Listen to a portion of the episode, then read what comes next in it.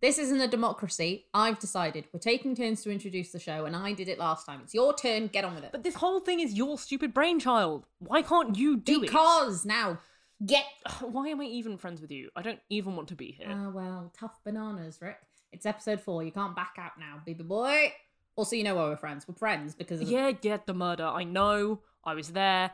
I remember, and I curse God every day that you were the one who crashed on my sofa. Yeah, sure you do. Now, chop chop, ghoulie boy. Introduce the podcast. Hello and welcome to Cash, Cakes and Crime, or whatever oh wow, enthusiastic. Also, you forgot working title. working title. Mm. This week we are going to look into the um, Addy. Hmm? Addy, why does this piece of paper you've handed me say the wicker stumper? I thought it would be a cool title. Right. Um. Okay. Uh. T- anyway, today we will apparently be investigating the mysterious beheading of the Willow Man. For fuck's sake! Cash, Cakes and Crimes, working title. Episode 4 The Wicker Stumper. That's right, folks! Today we are going to look into the mysteriously deteriorating condition of the Wicker Man who stands watching over the M5.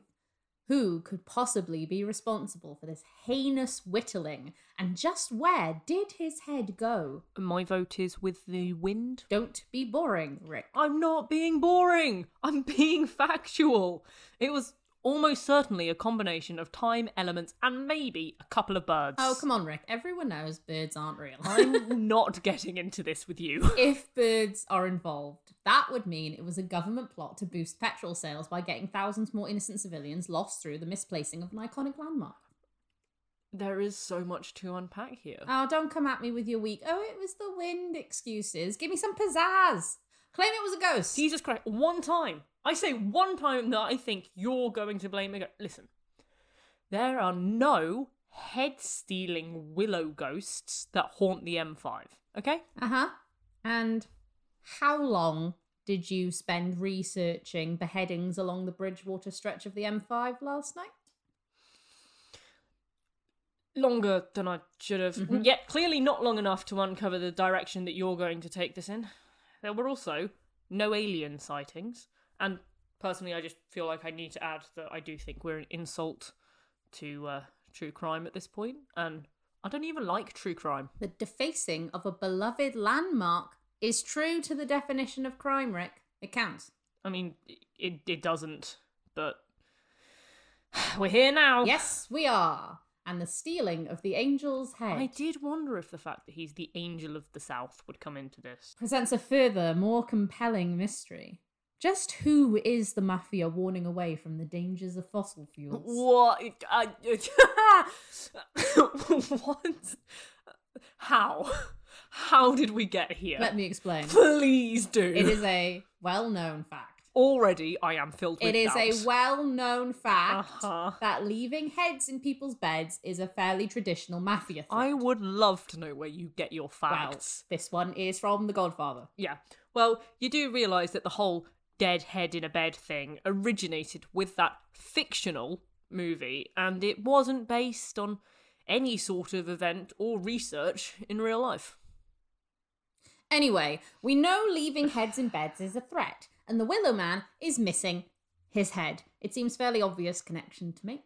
Yet maybe if you're insane. Now, it's interesting because the biblical imagery of removing the head of an angel is tied to French revolutionaries in the 1400s. Holy Jesus Christ, what the fuck are you on about? I had an incredible time on DuckDuckGo last night. Several rabbit holes were yeah, tumbled I down. can I can tell. there were so many conspiracies that were just straight up anti-Semitic. Like there being lizard people in charge. Turns out that has hugely problematic oh, roots. you you don't say. Yeah, Conspiracy theorists discriminating against minority groups? No way. Never would have seen it coming. it's like when people say that aliens built the pyramids because they don't believe that ancient Egyptians could think and engineer great feats on their own, right? Truly bizarre. Yeah. I mean, you can do absolutely anything with the right amount of slave power. Mm. Anyway, as much as I hate to steer this back to its point, blunt as it is, uh, I believe that you were talking about beheading angels and how that translates to mafia threats on fossil fuel use via Joan of Arc, which is somehow related to the Willow Man on the Joan of M5. Arc. She was a fitty. Right, please get on track. Not that I believe that this train wreck of a theory you're working on has any tracks to start with, but Joan of Arc was French, right? yes, Okay, you know who else was French? many, many people Who got beheaded? not narrowing it down. Marie Antoinette. Ah, yes, the cake lady. You should know all about her. She's a cake lady. You're a cake I man. own a bakery. She was the last queen of France before the revolution. Her getting beheaded was a symbol of the working class taking charge of the country. Oh, what does this have to do with Joan of Arc? They lived 300 years apart. Well, they were both fit for starters. Addy. And to be honest, nothing to do with the Willow Man. So anyway, And um, no, no, go back. What was the point of that tangent? I told you I fell down some rabbit holes. You know, you don't have to tell me everything that you find online. I didn't. I cut all the anti-Semitic stuff I found. I- but this is supposed to be about the Willow Man. I know, but it turns out that a sculpture on the M5 that's been around for maybe a couple decades does not garner much interest investigation-wise. Then I why? didn't want all my research to go to waste. I watched The Godfather six times last night. I why? thought it'd give me like a eureka moment, like in a detective film. You're insane. I know. Well, this was absolutely nothing. Let me just go through my research.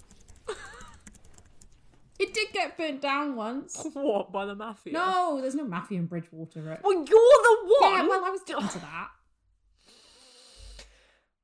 Who burnt it down then? I don't know.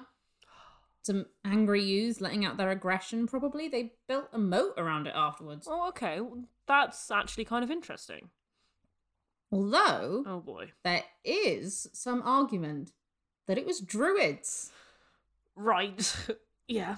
Well, it's a Wicker Man, Uh, yeah, like the um Nicolas Cage film. Rick. Please don't tell me you haven't seen the original Wicker Man film. Well, I just said with the with the, with the bees. That is not the original. Whatever. I can't believe I'm saying this. Tell me about the druids. Well, druids in olden times would sacrifice wild stock, or sometimes humans, ooh, by encasing them in a giant wicker statue of a man and burning it down. Cool. I would point out that um olden times is not current times.